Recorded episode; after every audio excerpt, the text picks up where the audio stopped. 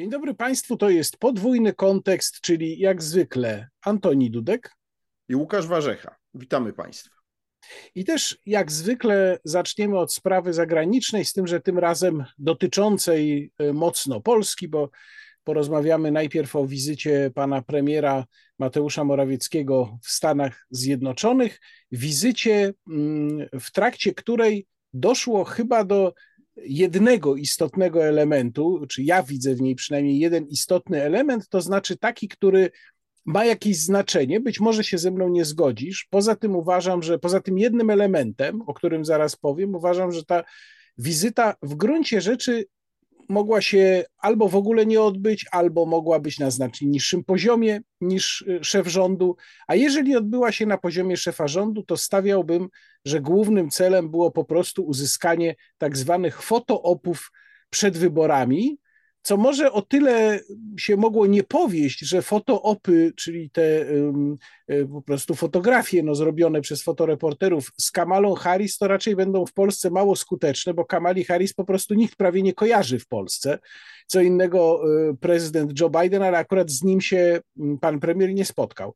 Natomiast co, to, co uważam za rzeczywiście istotne, i być może powinniśmy przy tej okazji przynajmniej wspomnieć też o expose pana ministra Rała, który oczywiście sam nie decyduje o polityce zagranicznej, no ale jednak to jego strasznie długie, takie e, fidelokastrowe, bym powiedział, wystąpienie, ponad dwugodzinne, mm, zawierało w sobie też ten element. Mianowicie e, tam pan premier e, bardzo daleko w sumie się zapędził w deklaracjach antychińskich. I to jest o tyle interesujące, że przynajmniej w mojej opinii, Polska nie ma bezpośredniego interesu, żeby wchodzić w konfrontację z Chinami. Ma interes, zdaniem rządzących, pośredni, polegający na tym, że tego od nas oczekują Amerykanie, więc my to musimy zrobić. Natomiast żadnego bezpośredniego interesu, który by miał służyć Polsce, no tutaj nie ma. Jeżeli byśmy wpletli do tej sprawy jeszcze wizytę prezydenta Macrona w Chinach, a to nie była jedyna, bo przecież równolegle się odbywała, właściwie to tak można powiedzieć, była jedna wizyta, y, wizyta Ursuli von der Leyen, a potem jeszcze Annalena Baerbock, y, minister spraw zagranicznych Niemiec, też pojechała do Chin, więc to jest cała seria tych spotkań z chińskimi przywódcami, natomiast no, tam pan prezydent Macron się odniósł do do sprawy chińskiej i tajwańskiej, mówiąc, że to nie byłby w zasadzie europejski konflikt, i to się zgrało, to było niemal w tym samym czasie, kiedy pan premier Morawiecki mówił to, co mówił w Stanach, czyli ja to odebrałem jako y, odpowiedź trochę na y, stwierdzenie prezydenta Macrona. No i tutaj się pojawia dosyć poważne pytanie w kontekście właśnie tej wizyty. Czy faktycznie musimy w tej potencjalnej konfrontacji chińsko-tajwańskiej, a na razie po prostu chińsko-amerykańskiej, tak wyraźnie już teraz deklarować się po stronie Stanów Zjednoczonych. No tu jeszcze warto odnotować, że taki dosyć, powiedziałbym, zabawny, a nawet lekceważący przytyk ze strony chińskiej się pojawił, mianowicie w oświadczeniu chińskiej ambasady pan premier wystąpił jako pewien wysoki polski urzędnik, bez wymieniania o kogo chodzi. No oczywiście wszyscy wiedzą o kogo chodzi, ale było to takie dosyć, powiedziałbym, ironiczno-lekceważące, przynajmniej ja to tak odebrałem. Więc y, no, wracam do tego pytania, na które ja odpowiadam przecząco. Uważam, że y, zbyt daleko szła ta deklaracja, że była niepotrzebna. Nie mamy interesu w tym, żeby, przynajmniej w tym momencie, nie mamy interesu w tym, żeby tak mocno i tak wyraźnie się opowiadać po jednej stronie w tym konflikcie. A z kolei pan y, prezydent Macron po, swojej, po zakończeniu swojej wizyty w y, Chinach no, wygłosił takie, można powiedzieć, bombastyczne wystąpienie, bo tam te, te słowa o autonomii strategicznej Europy były pewnie y, zbyt daleko idące, ale w sprawie właśnie Chin, Chiny, Tajwan, Chiny, Stany Zjednoczone ja uważam, że niekoniecznie nie miał kompletnie racji. Nie wiem, czy moje stwierdzenie jest jasne, że mógł mieć trochę racji, o mówiąc prościej. Znaczy, ja powiem tak, ja się generalnie zgadzam z Twoją oceną, że e, nie musi, nie leży w interesie Polski dzisiaj aż tak daleko idące deklarowanie się w tym sporze amerykańsko-chińskim, tym bardziej, że my i tak jesteśmy siłą rzeczy jakoś w niego wciągnięci. Natomiast ja rozumiem, dlaczego Morawiecki to zrobił, ponieważ Morawiecki e, e, jest człowiekiem, który uwierzył w to, uwierzył w propagandę rządu PiSu, która się sprawdza do tego oto, że staliśmy się regionalnym mocarstwem, że Niemcy za sprawą właśnie takiego, a nie innego przebiegu konfliktu na wschodzie straciły na znaczeniu i pojawia się oto historyczna szansa, ażeby Polska na czele krajów Trójmorza zbudowała tutaj lokalny ośrodek siły, będący partnerem dla Amerykanów. No i teraz właśnie premier Morawiecki pojechał, można powiedzieć, z błogosławieństwem prezesa Kaczyńskiego do Stanów, uświadomić Amerykanom, amerykańskiej opinii publicznej, oczywiście tym, którzy się interesują polityką zagraniczną, że Amerykanie mogą mieć nowego, fantastycznego poważnego sojusznika w Europie Środkowej, który nie tylko będzie się interesował walką z Rosją yy, przez to wspieraniem Ukrainy, ale patrzy globalnie. I tam Morawiecki mówił o pewnych globalnych kwestiach. Ja słuchałem tego jego wystąpienia w Atlantic Council, gdzie on właśnie się prezentował no właśnie jako taki człowiek, który patrzy na już globalne kwestie, no i tam sporo mówił o Tajwanie, właśnie przekonywał Amerykanów, właściwie mówiąc, że nikt w Europie tak dobrze nie rozumie tego problemu zagrożenia Tajwanu, jak my właśnie w Polsce, że my jesteśmy jesteśmy tutaj gotowi się przeciwstawić imperializmowi także chińskiemu, i że na różnych polach ten, tą, trzeba tą walkę... Przepraszam cię, Antoni, ale ja po prostu nie zdawałem sobie sprawy, że w Polsce jest tylu specjalistów od Chin. To w ogóle mnie zaskakuje, nie, ale że my jesteśmy tak świetnie w tym oblatani. Nie, tu nie o to chodzi. Moim zdaniem tu chodzi o to, że Morawiecki wierzy, że uwierzył, że tymi słowami e, e, osiągnie dwa cele, które były moim zdaniem, jeden był troszkę ujawniony, a drugi był kompletnie e, ukryty. Ten nieco ujawniony to była nadzieja, że tymi pięknymi słowami zachęci Amerykanów no na przykład do zbudowania fabryki Abramsów w Polsce, bo tam zdaje się o tym była mowa, żeby te Abramsy nie tylko nam dostarczać, ale żeby tu stworzyć, no może nie taką fabrykę, gdzie będą od zera te czołgi produkowane, ale jakąś montownię może, a przynajmniej taką rozbudowaną stację serwisową dla Europy, gdzie te Abramsy, które być może będą teraz wypierać leopardy w różnych krajach, to będą się serwisować. I to było otwarcie powiedziane troszkę mniej otwarcie, ale też tam była kwestia energetyki jądrowej, do tego zaraz chciałbym, żebyśmy też wrócili szerzej, te, te plany jakby do, do, dopinania, a w cieniu tego wszystkiego była rozmowa o pieniądzach. O tym nie powiedziano nic, ale nie przypadkiem Morawiecki zabrał panią minister finansów z sobą. I moim zdaniem tu chodziło, mówiąc krótko, o to, żeby na te ogromne zakupy, bo przypomnijmy, tu między innymi chodziło o przyspieszenie dostaw F-35, e, no co zapewne, jak się chce usługi ekspresowej, to trzeba więcej zapłacić, tylko że być może nie ma z czym zapłacić, więc była mowa o kredytach e, jakichś nadzwyczajnych i ja myślę, że tu tak naprawdę te wszystkie słodkie słowa pod adresem właśnie e, Amerykanów w kontekście chińskim miały na celu jakby ich przekonać, czy ich przekonały, tego oczywiście nie wiem i tego się nie dowiemy, osobiście wątpię, e, ale e, e, niewątpliwie taki był cel Morawieckiego mam wrażenie, e, właśnie zdobycie, mówiąc krótko, jakichś linii kredytowych, które umożliwią przyspieszenie tych wszystkich dostaw i dalsze ich zwiększanie, bo tam była mowa o jakimś zwiększaniu dalszej tej ilości broni. No ale oczywiście e, jest pytanie, e, czym na bieżąco zapłacić za to Lockheedowi i innym amerykańskim producentom. No, ja myślę, że chodzi o te banki, które mają amerykańskie to sfinansować, a my to będziemy spłacać no, przez najbliższych kilkadziesiąt lat. Tak mi się wydaje. A ja, ja myślę, że nie, nie bez powodu w kontekście tego dokładnie, co powiedziałem powiedziałeś, pani minister Rzeczkowska tam właśnie w Atlantic Council przypomniała, że Polska wydała na pomoc Ukrainie 50 miliardów złotych tylko w tym okresie od rozpoczęcia wojny. Inna sprawa, że to jest moim zdaniem suma niedoszacowana, bo ona nie uwzględnia pewnych rzeczy, na przykład nie uwzględnia sprzętu, który przekazaliśmy Ukrainie nieodpłatnie, a mogliśmy go sprzedać. No to już też to jest pewnego rodzaju koszt, bo mogliśmy z tego mieć jakiś zysk zawsze te kilka miliardów złotych nie mieliśmy. Więc to, to nie zostało doliczone, podobnie jak prawdopodobnie nie zostały do tego doliczone koszty ponoszone po prostu przez polskich obywateli, którzy mm, chociażby dawali y, dach nad głową Ukraińcom. No też to były jakieś koszty, ale nawet ta suma 50 miliardów złotych robi wrażenie i ona pewnie tam została rzucona właśnie no z tego powodu też, żeby y, znów tak no wstrząsnąć amerykańskimi gospodarzami. Zobaczcie, jakie ogromne pieniądze Polska już w to włożyła, no to pójdźcie nam trochę finansowo na rękę, tylko że zawsze jak Polska próbuje używać tego typu argumentów, no to ja sobie wyobrażam, że po tej drugiej stronie no, są twardzi gracze, którzy się po prostu nie dają na takie rzeczy nabierać. No, gra się w polityce międzynarodowej twardymi argumentami, takimi, które potrafią nacisnąć, realnie nacisnąć, a nie robieniem pięknych oczu jak ten kot ze Szreka, że tam, no ale my już tyle daliśmy, co, no to, no, no, ja powiem tak, ja nie wiem, zobaczymy po efektach, ja nie wiem, ja poczekam na rezultaty, ja, ja otwarcie powiem, nie wiem, też nie wydaje mi się, żeby Amerykanów te wypowiedzi Morawieckiego zmiękczyły, no ale zobaczymy to po twardych działaniach konkretnych, które albo będą, albo nie będą w najbliższym czasie i w tym kontekście jednym z tych obszarów jest oczywiście też kwestia energetyki jądrowej. Myślę, że warto, żebyśmy e, też o tym powiedzieli, powiedzieli, bo tak się złożyło, że no właśnie y, y, ogłoszono o y, lokalizacji siedmiu tych tak zwanych SMR-ów, czyli tych małych elektrowni jądrowych. Orlen je ulokował, prawda? Pierwsza z nich ma zacząć działać na przełomie 28-29 roku, a równocześnie w kraju obok nas sąsiadującym, czyli w Niemczech uroczyście zamknięto trzy ostatnie elektrownie jądrowe. Dlaczego warto to odnotować? Bo oto dwa kraje ważne Unii Europejskiej, ściśle ze sobą związane gospodarcze, czyli Polska i Niemcy, E, idą kompletnie w odwrotnym kierunku, jeśli o, idzie o rozwój energetyki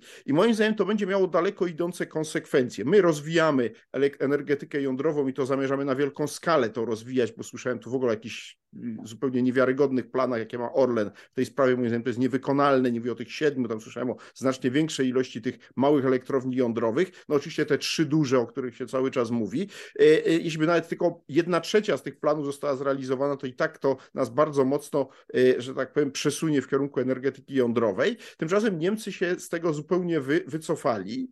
No i teraz jest pytanie, jakie moim zdaniem będą dalsze skutki tego. No moim zdaniem będzie wokół tego narastał coraz większy konflikt y, między Niemcami a Polską i ja tutaj nie chcę jakby fantazjować na ten temat, bo na to jest jeszcze za wcześnie, ale myślę, że pod koniec tej dekady jednym z y, istotnych elementów w Unii Europejskiej, jeśli ona będzie dalej istniała, będzie konflikt polsko-niemiecki o kierunki rozwoju energetyki, ponieważ Niemcy będą próbowali moim zdaniem jakoś tą energetyką jądrową przykrócić. Oczywiście tu jest problem Francuzów i tu mamy naturalny sojusz z Francuzami, którzy będą tej energetyki jądrowej bronić. Natomiast niewątpliwie Niemcy, ich determinacja w, za, w zawieszeniu czy zakończeniu działalności energetyki jądrowej zrobiła na mnie ogromne wrażenie i nie kryję, że uważam to za szaleństwo. Znaczy uważam, że Niemcy się zwykle zachowują racjonalnie, e, łącznie z tymi interesami, które robili z Putinem. Tu wszędzie widziałem jakiś zysk i pewną racjonalność. W tej sprawie, e, czyli w sytuacji, w której jeszcze ciągle znaczna część energetyki niemieckiej będzie oparta na węglu i gazie, wyłączanie energetyki jądrowej robi na mnie wrażenie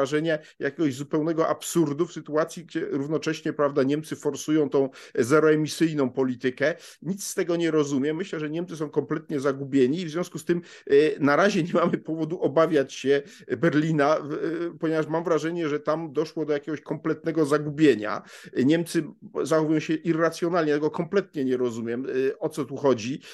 Poza tym oczywiście, że no, Partia Zielonych jest uczestnikiem koalicji rządowej i ona to egzekwowała jako pewien swój ideologiczny punkt widzenia, no ale y, jeśli jedna mała formacja jest w stanie narzucić krajowy kierunek rozwoju na wiele lat, a to jest wybór moim zdaniem no bardzo znaczący, jest pytanie, czy tych elektrowni nie da się za kilka lat włączyć ponownie, to jest odrębna sprawa. Być może Niemcy tak skończą ostatecznie. I brnięcie wyłącznie w kierunku z jednej strony zwalczanej energetyki węglowej, a w praktyce głównie w kierunku energetyki zielonej, czyli odnawialnych źródeł energii, po prostu grozi moim zdaniem e, e, doprowadzeniem do tego, że po prostu e, przemysł niemiecki będzie miał problemy energetyczne. Niemcy no, może się to... Dużym tak, może tak, się to, to skończyć i tak, i, i tak, że kiedyś my będziemy Niemcom sprzedawać, takie marzenie mam, my będziemy Niemcom sprzedawać prąd, a nie odwrotnie. Tak, tak. Natomiast... Ja nie wykluczam, że y, tak się może zdarzyć i z tego punktu widzenia akurat tu się cieszę. To znaczy, to mnie nie martwi, że y, i, i cieszy mnie też, że w Polsce zwrócił uwagę i to jest dla mnie pewne zaskoczenie, ale właściwie nie ma protestów przeciwko tak gwałtownemu rozwojowi energetyki jądrowej. Ja mówię o tym dlatego, że ja pamiętam moich kolegów, rówieśników, którzy w słynnym Żarnowcu na przełomie lat 80 i 90. u schyłku PRL-u protestowali e, no, bardzo gwałtownie były, i de facto tak, zablokowali bo, budowę tej e, elektrowni. Dzisiaj bo to były czasy bo to były, wiesz, czasy bezpośrednio po, tak. po, Czernobylu, no to oczywiście, że tak. Natomiast y, rzeczywiście to pytanie o racjonalność niemieckiego mm, kierunku rozwoju, czy może raczej zwijania się energetyki jest słuszne. Ja mam trochę takie wrażenie, że ten plan zamykania elektrowni jądrowych został odziedziczony po czasie, który szybko nie wróci, czyli po czasie, kiedy było w planach przejściowe paliwo gazowe, które w tej chwili musi być importowane w postaci LNG. No Niemcy tam dosyć dużo inwestują, jeżeli chodzi o infrastrukturę e, e, LNG, natomiast to nie zastępuje jednak tego dopływu gazu, takiego zwykłego gazu ziemnego z Rosji, który został oczywiście odcięty. No i potem w planach tam jeszcze gdzieś dalej było e, być może przestawienie Nord Streamu 2 na transport wodoru z Rosji już w tej kolejnej fazie. No ale i wtedy można było myśleć o wyłączaniu elektrowni jądrowych, choć i tak uważam, że to było nieracjonalne, ale na pewno bardziej się mogło spiąć niż w obecnej sytuacji. Więc to wygląda tak, jakby mm, Niemcy odziedziczyli po tych czasach, które chyba szybko nie wrócą, czyli sprzed 24 lutego ten plan i mimo, że sytuacja się dosyć radykalnie zmieniła, to postanowili go dalej realizować. To też uważam, że to jest no co najmniej politycznie dziwne i mam wrażenie, że chyba za tym nie stoi jakiś, jakiś, jakaś sprytna strategia, której my nie jesteśmy w stanie przeniknąć, tylko właśnie taka jakaś dziwna inercja polityczna.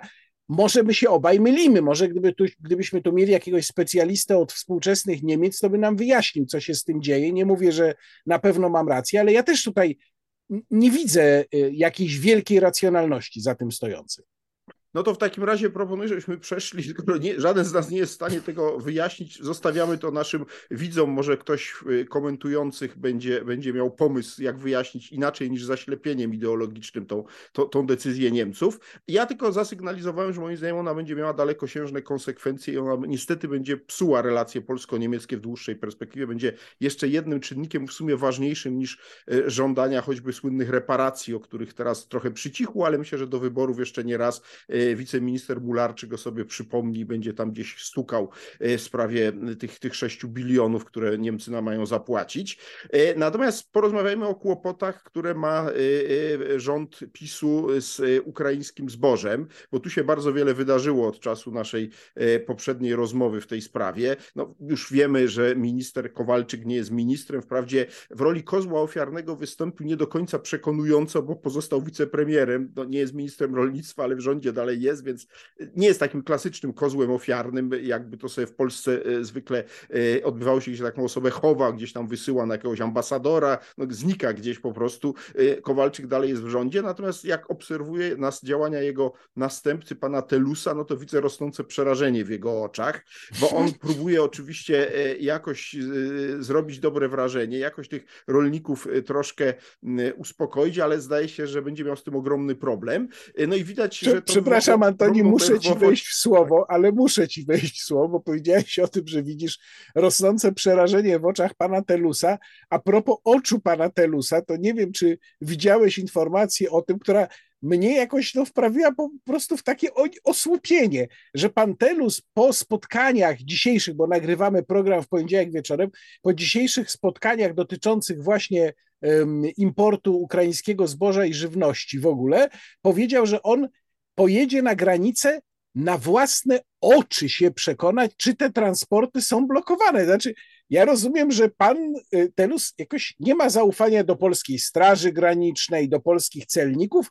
Będzie tam na tej granicy stał, nie wiem jak długo, godzinę, może sześć godzin i będzie patrzył, co się dzieje z tymi transportami. No, to jest to oświadczenie, to jest miara chyba jakiejś paniki kompletnej, która rząd ogarnęła w tej sprawie. No tak, bo wiesz, bo zwróć uwagę, że co zrobił prezes Kaczyński, bo to wiesz, on tu jest głównym decydentem, e, e, wykonał posunięcie, no, które miało pokazać pewną siłę i determinację e, rządu PiSu w obronie interesów rolników, czyli to słynne sobotnie embargo na, na, na, do końca czerwca, zresztą nie wiem, co do końca czerwca się ma wydarzyć w tej sprawie, ale do końca czerwca teoretycznie artykuły spożywcze ze zbożem na czele mają z Ukrainy nie wjeżdżać do Polski, podczas gdy działacze agro Agrounii y, przez y, niedzielę i poniedziałek twierdzili, że, oni y, że te prawda, pociągi dalej wjeżdżają. Więc ktoś tu rzeczywiście, albo rzeczywiście jest tak, że no, ten rząd nie ma żadnej sprawczości i on sobie tam coś w Warszawie jakieś wydaje decyzje,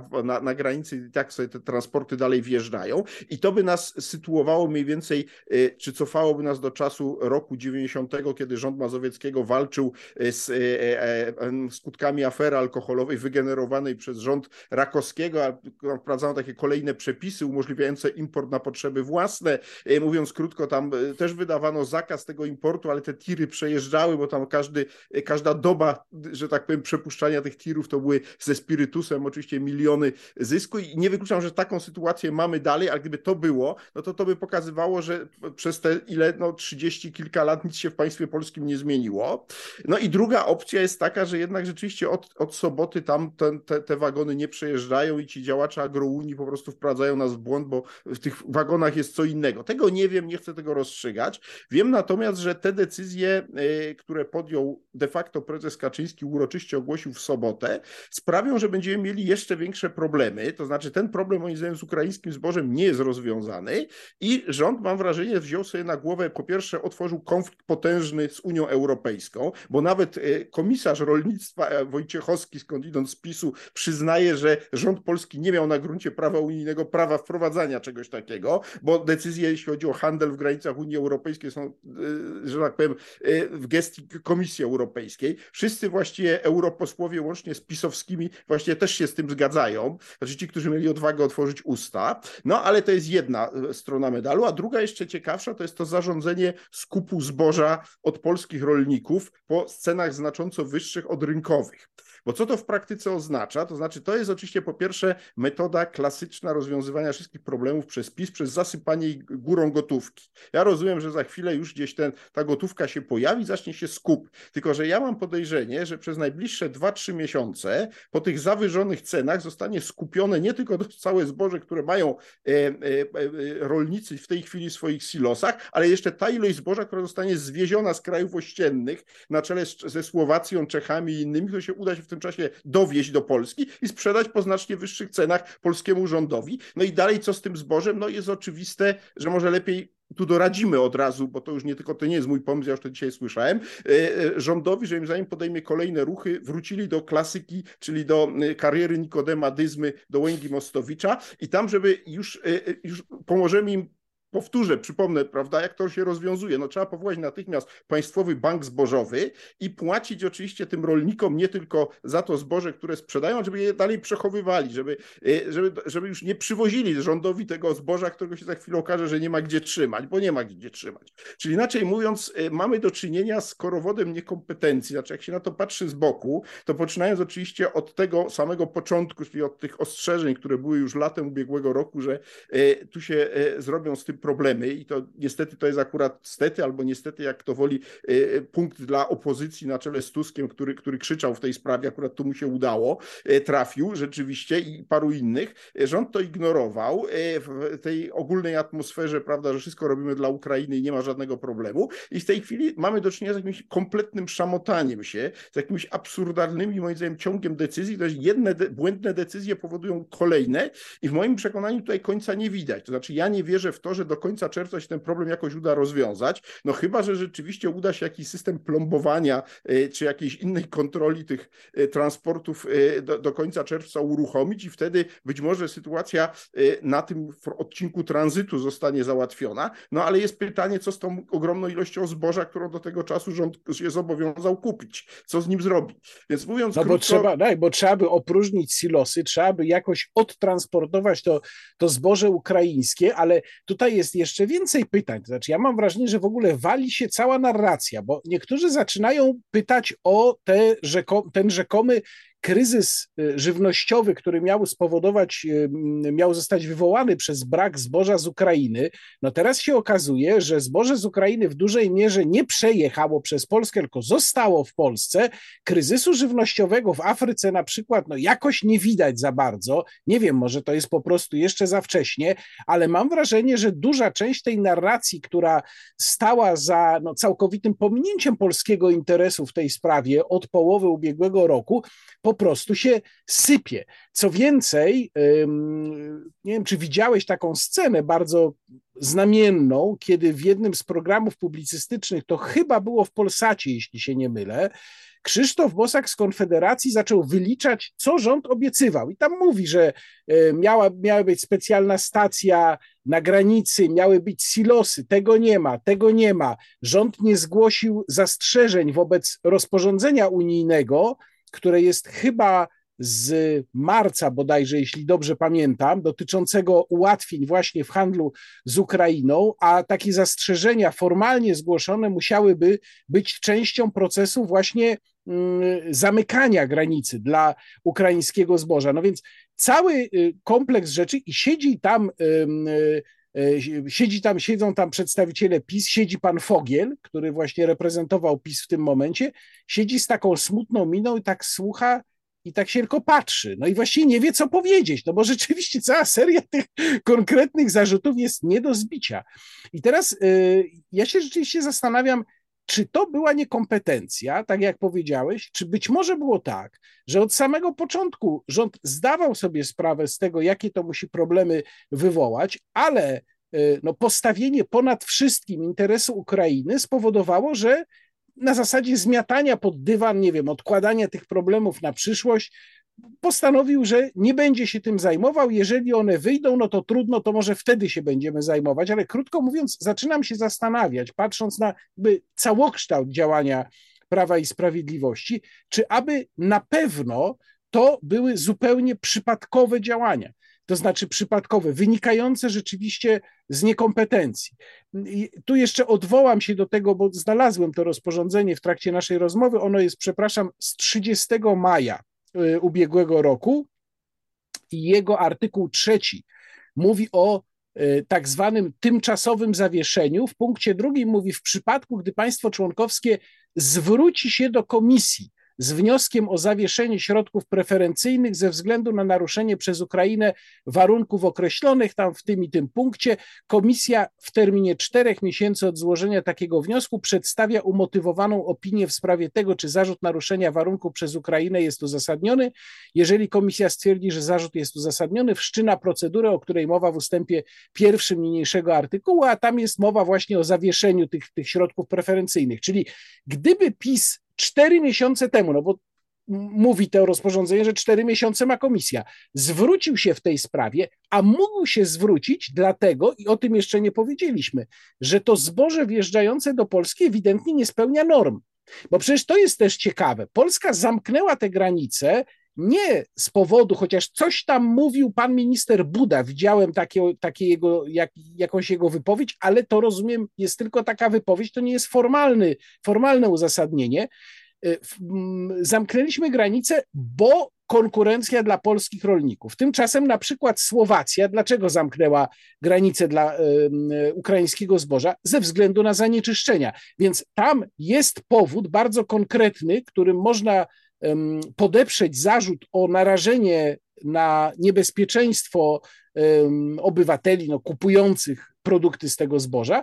Natomiast my czymś takim się nie podparliśmy, a jak powiadam, według rozporządzenia mogliśmy to zrobić, przedstawiając dowody na to, że to zboże nie spełnia norm, tylko że to trzeba było zrobić kilka miesięcy temu i po prostu poczekać na reakcję komisji.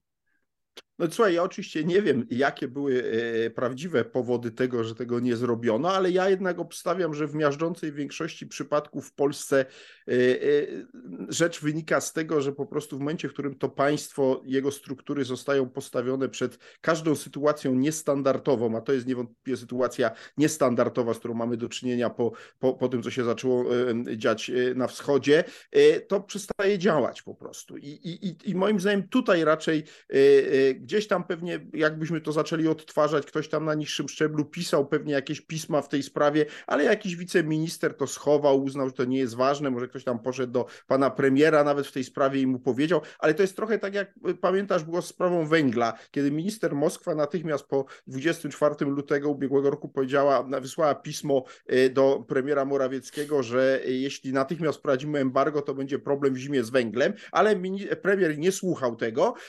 Nie wykluczam, że tutaj mogło być podobnie, może na niższym szczeblu, że gdzieś tam ktoś alarmował, no Tusk coś krzyczał, jak Tusk mówi, to na pewno jest nieprawda i to jest to już wystarczający powód, żeby się tym nie zajmować, prawda? Bo on na pewno kłamie i źle, źle, źle chce Wiado, Wiadomo, für, für Deutschland. Für Deutschland, tak jest, więc, więc być może to było takie też, y, powiedziałbym, taka reakcja, bo ja mam takie wrażenie, że generalnie y, PiS wszedł już w tryb wyborczy i w tej chwili wszystko będzie podporządkowane, y, myślę, myśleniu, jakby przerzucić odpowiedzialność na innych, no i przede wszystkim jak pogrążyć przeciwników. I tutaj chciałbym jeszcze o jednym wątku dzisiaj powiedzieć, dla mnie bardzo ważnym, bo wiem, że już ty na swoim wideoblogu o tym mówiłeś, ale dla mnie to jest temat świeży i chcę go skomentować. To jest oczywiście inne osiągnięcie obozu rządzącego z, kończącego z ubiegłego tygodnia, a jest uchwalenie ustawy, która na razie nie jest jeszcze obowiązującym prawem na szczęście, e, ale powędruje do Senatu, gdzie zapewne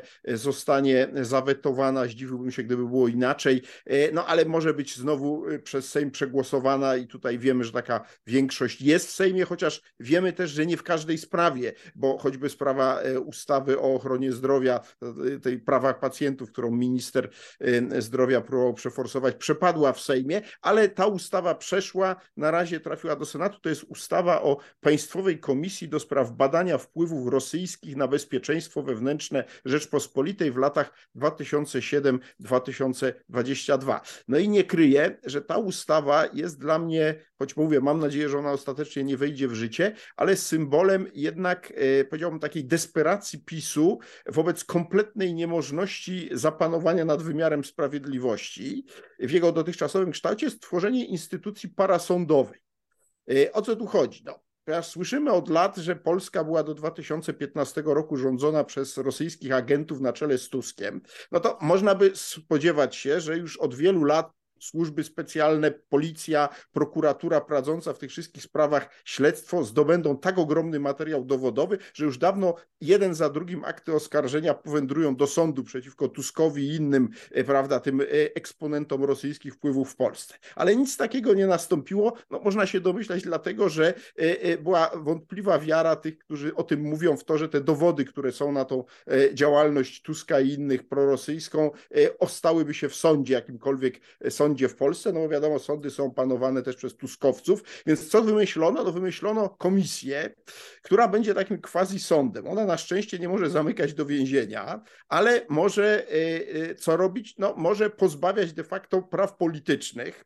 E, w jaki sposób? No, jeśli osoba, która, która, która zostaje wytypowana na przedmiot badań takiej komisji, przypomnę, ta komisja ma być wybierana przez Sejm, dziewięciu członków ma liczyć, każdy z tych członków tej komisji uzyska rangę sekretarza stanu, będą sobie rezydować w kancelarii premiera. Jej przewodniczącego o bardzo dużych kompetencjach, że nie będę wchodził w szczegóły tej komisji, powoła premier spośród tych dziewięciu członków. No i ta komisja sobie będzie wzywać, e, kogo będzie chciała. Jak nie będziesz się chciał stawić, czy to w roli, że tak powiem, e, przedmiotu badań, czyli osoby podejrzanej o to, że był eksponentem wpływów rosyjskich, ale nawet gdybyś miał być powołany jako e, świadek czy jako biegły, nie chciał się stawić, no to w pierwszym podejściu dostajesz grzywnę do 20 tysięcy, e, w drugim podejściu, jeśli się nie pojawisz za pierwsze wezwanie, dostajesz 50 tysięcy grzywny, a za trzecim razem, mimo że dostaniesz te dwie grzywny, a się nie pojawisz, bo jesteś taki zamożny, to cię doprowadzi policja na polecenie przewodniczącego komisji w porozumieniu z prokuratorem okręgowym, więc i tak się nie wywiniesz od zeznawania, przy czym jeśli nie będziesz chciał zeznawać, to dostaniesz kolejną grzywnę w wysokości 50 tysięcy za to, że y, nie, nie, współpracujesz z komisją.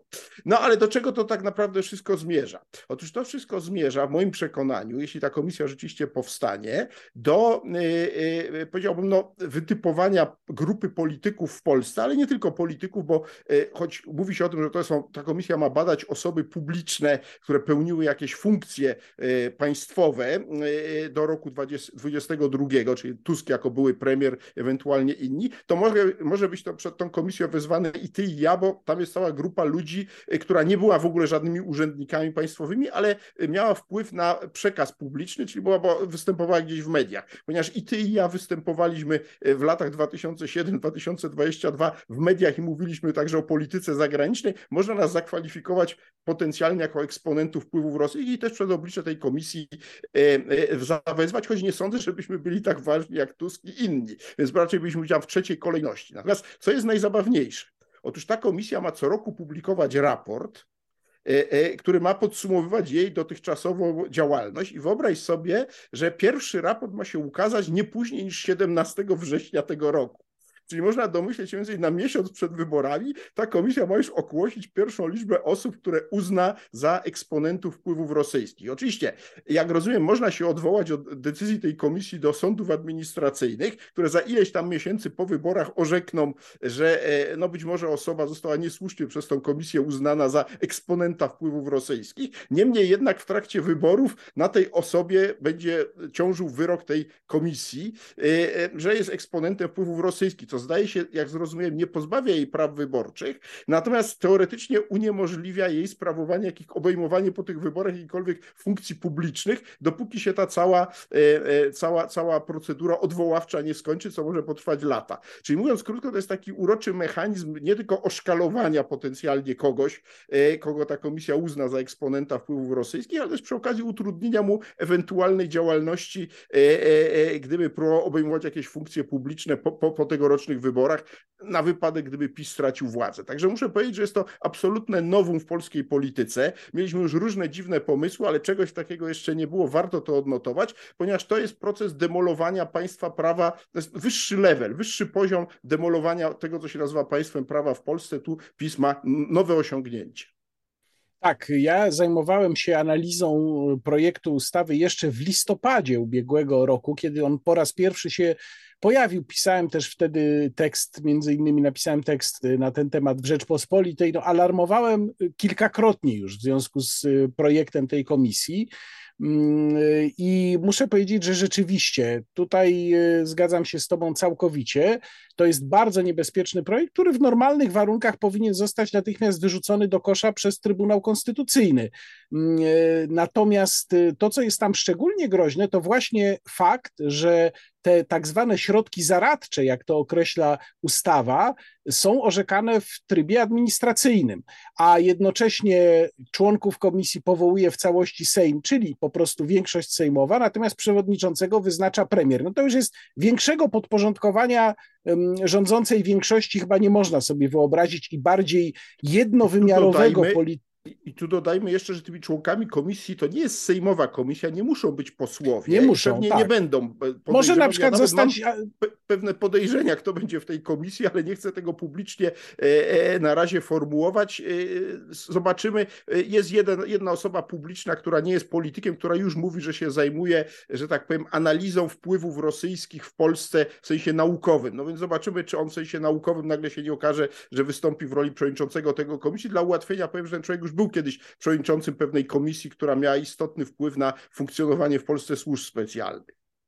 Tak, no i e, sprawa kryteriów, które tutaj komisja ma zastosować, jest oczywiście w dużej mierze uznaniowa. Rzeczywiście jest tak, jak powiedziałeś, że poza osobami pełniącymi funkcje kierownicze, funkcjonariuszami publicznymi lub członkami kadry kierowniczej wyższego szczebla, e, tutaj odwołuje się do tekstu, do zapisu ustawy, y, to również mają to być osoby inne niż te wskazane w punkcie pierwszym tego cytowanego artykułu, y, czyli takie, które mm, oddziaływały na bezpieczeństwo wewnętrzne lub godziły w interesy Rzeczypospolitej Polskiej w zakresie wpływu na środki masowego przekazu, na przykład rozpowszechnianie fałszywych informacji, y, działalności stowarzyszeń lub fundacji. To jest też ciekawy punkt, bo ja znów, ja, ja teraz nie powiem konkretnej nazwy, ale jestem w stanie sobie wyobrazić, pomyśleć o przynajmniej jednej fundacji, która mogłaby, czy której kadra kierownicza mogłaby stanąć przed tą komisją. Bardzo chętnie PiS by pewnie ją tam postawiło te ja osoby. Myślę, takich fundacji jest całkiem sporo. W ogóle tutaj właściwie no tak. brakuje pojęcia agenta zagranicznego, znanego świetnie z Federacji Rosyjskiej. No nie ma tego akurat, no bo pewnie ktoś uznał, że zestawienie byłoby zbyt oczywiste, ale tak naprawdę w istocie rzeczy to jest odpowiednik tego, co się nazywa w Rosji, kilku krajach jeszcze, e, które poszły tą drogą, właśnie ustawą e, zwalczającą tak zwanych agentów zagranicznych. Ja mogę tylko powiedzieć, że ja nazywam te, w swoich tekstach nazywam tę ustawę ustawą kapturową, czy o komisji kapturowej, no bo to jest taki rodzaj sądu kapturowego, ale na jedną ciekawą sprawę zwracam uwagę, mianowicie kiedy komentują tę rzecz, czy to politycy opozycji, czy publicyści powiązani z opozycją, tacy jak na przykład Dominika Wielowiejska, mówię tu o niej, bo czytałem jej wpisy na Twitterze na ten temat, no to oczywiście oni tam widzą przed tą komisją tylko Tusk Tuska. I właściwie obawiają się tylko tego, że to właśnie Tusk padnie jej ofiarą, Nie, że to jest komisja szyta pod Tuska. mogą jeszcze szybciej albo równolegle trafić przed ależ, tą Właściwie ależ wszyscy, oczywiście. Politycy PSL-u, politycy lewicy, właściwie wszyscy, bo wiadomo, że agenci rosyjscy są zdaniem PiSu wszędzie, nie ma ich tylko w Prawie i Sprawiedliwości. No więc właśnie, więc y, ja mówię o tym dlatego, że razi mnie to, że politycy koalicji obywatelskiej albo sprzyjający jej publicyści ograniczają te kwestie do Tuska i po pokazują to tylko tak, jakby to wyłącznie miał być instrument uderzenia w Donalda Tuska, ale myślę, że przyczyna tego jest taka, że tam w koalicji obywatelskiej również są politycy poniekąd oszal, oszaleli na punkcie właśnie wyszukiwania osób sprzyjających Federacji Rosyjskiej. Ale w PiSie. No, że, Tym razem oni że, szukają w PiSie tych agentów. Oni szukają w PiSie, no że wspomnę chociażby, nie wiem, Pawła Kowala na przykład, którego, którego retoryka pod tym względem no, się robi coraz bardziej skrajna w ciągu ostatnich miesięcy. Więc y, można tylko wtedy, będąc właśnie w Koalicji Obywatelskiej, można tylko próbować to w ten sposób zwalczać, że no to właśnie chodzi o Donalda Tuska, no bo przecież nie można tego zwalczać tak, że ktokolwiek y, będzie nazwany rosyjskim agentem, bo oni też widzą rosyjskich agentów wszędzie. Tak, dokładnie. Znaczy, niestety dla mnie, jeśli ta komisja rzeczywiście powstanie, bo ja tu nie kryję, że liczę jeszcze na prezydenta Dudę, że on jednak e, no, e, e, uzna, że nie będzie chciał po prostu się do reszty skompromitować podpisem pod ustawą w tym kształcie, bo to, że akurat w Sejmie uda się pewnie to weto senackie, którego się spodziewam, zebrać i przegłosować, to wydaje mi się to prawdopodobne, bo tutaj po prostu tak się, tak większy to jest taki sposób myślenia polskich polityków, tylko oni dawniej wierzyli w sejmowe komisje śledcze, teraz uznali, że to za mało, e, bo te komisje miały za mało narzędzi, to teraz PiS to udoskonalił. Także jeśli ta komisja przejdzie, a kiedyś dojdzie do zmiany władzy, to podejrzewam, że będzie e, kolejna komisja, tylko tym razem ona będzie e, polityków PiSu przeczołgiwać i zabraniać im po prostu sprawować funkcje Ale Antoni, to, znaczy, to nawet może w... być ta sama komisja. To, to może być ta sama, dokładnie tak, ta sama komisja tak, w oparciu o tę samą ustawę. Tak, wystarczy zmienić jej skład, dokładnie. Zresztą to jest to, co, rzecz, którą powtórzę po raz kolejny, bo to jest też ważne, a mianowicie PiS stworzył już ogromną ilość mechanizmów, których może paść ofiarą, jeśli tylko straci tą większość w Sejmie, na przykład kolejnym Sejmie, co nie jest przecież wykluczone ciągle, e, choć dziś bardziej prawdopodobne jest, że przynajmniej do wyborów prezydenckich tą większość utrzyma pewnie w koalicji z kimś, no pytanie z kim, bo to jest właśnie pytanie o to e, e, i to będzie taki papierek lakmusowy, kto jeśli ta komisja powstanie, zostanie w trybie pilnym wezwany przez jej oblicze, bo ona będzie musiała, no, biorąc pod uwagę cały proces legislacyjny, no, ostro się wziąć do pracy w środku wakacji, dlatego że no, dzisiaj Senat będzie pewnie miesiąc nad tym procedował, czyli pod koniec maja przyśle weto. No jeśli w czerwcu Sejm to uchwali ponownie, no to e, prezydent, e, prezydent by to podpisał, jeśli by zrobił moim zdaniem ten błąd gdzieś pod, w połowie czerwca, no i później trzeba wybrać tych członków komisji, jest kolejne posiedzenie Sejmu i już w środku, na początku wakacji mogą zacząć działać, prawda, jak mówię, jeśli ktoś śledzi media, to może znaleźć wypowiedź tego człowieka, o którym ja mówię, że podejrzewam, że będzie członkiem, a może nawet przewodniczącym tej komisji. On, z tego co wiem, już stosowne kwerendy prowadzi, sam się przyznał, że od wielu miesięcy i, prowadzi je we wszystkich możliwych urzędach, jak sam przyznał, więc pewnie już dosie jest przygotowane, jest tam lista dokumentów, no i będą ci ludzie odpytywani. Ja tylko mówię, mam proste pytanie, dlaczego to wszystko nie zostało zrobione wcześniej i dlaczego nie e, zajęła się tym e, prokuratura powszechna, która zajmuje się sprawami e, dotyczącymi wrogiej działalności przeciwko państwu polskiemu, bo to wynika z kodeksu karnego. I, to, to mnie zastanawia, skoro to są tak ciężko, ciężkie rzekomo dowody i tak, tak poważne sprawy, jak twierdzą twórcy tej, tej komisji czy tej, tej inicjatywy, no to czemu tego zwykłe procedury państwa prawa nie są w stanie rozwiązać, tylko trzeba tworzyć takie nadzwyczajne e, instytucje. No ale cóż, odpowiedź jest dość prosta, no najwyraźniej nie ma wiary, że te normalne instytucje e, cokolwiek rozwiążą wiążą.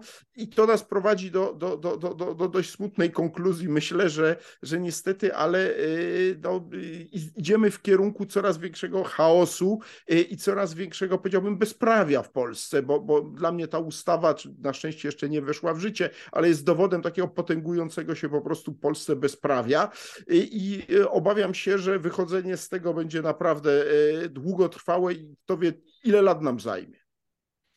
No to cóż, możemy tylko powiedzieć, że zostawiamy Państwu tę przyjemność odszukania tej osoby, o której Antoni mówi. E, macie Państwo taką to pracę domową. Zagadka. zagadka i praca domowa. A my za dzisiaj bardzo dziękujemy. To był podwójny kontekst, czyli jak zwykle Antoni Dudek i Łukasz Warzecha. Ja jeszcze tylko zaproszę Państwa do oglądania programów na moim kanale Dudego Historii. Za kilka dni premiera kolejnego e, odcinka, tym razem o premier Hannie Suchockiej, pierwszej kobiecie e, w roli premiera i o jej rządzie, e, który dość szybko zakończył swoją działalność, ale zostawił po sobie różne dość istotne ślady. Niektóre z nich do dziś w Polsce funkcjonują, ale jakie to już w tamtym odcinku. Dziękuję bardzo, pozdrawiam. Do zobaczenia.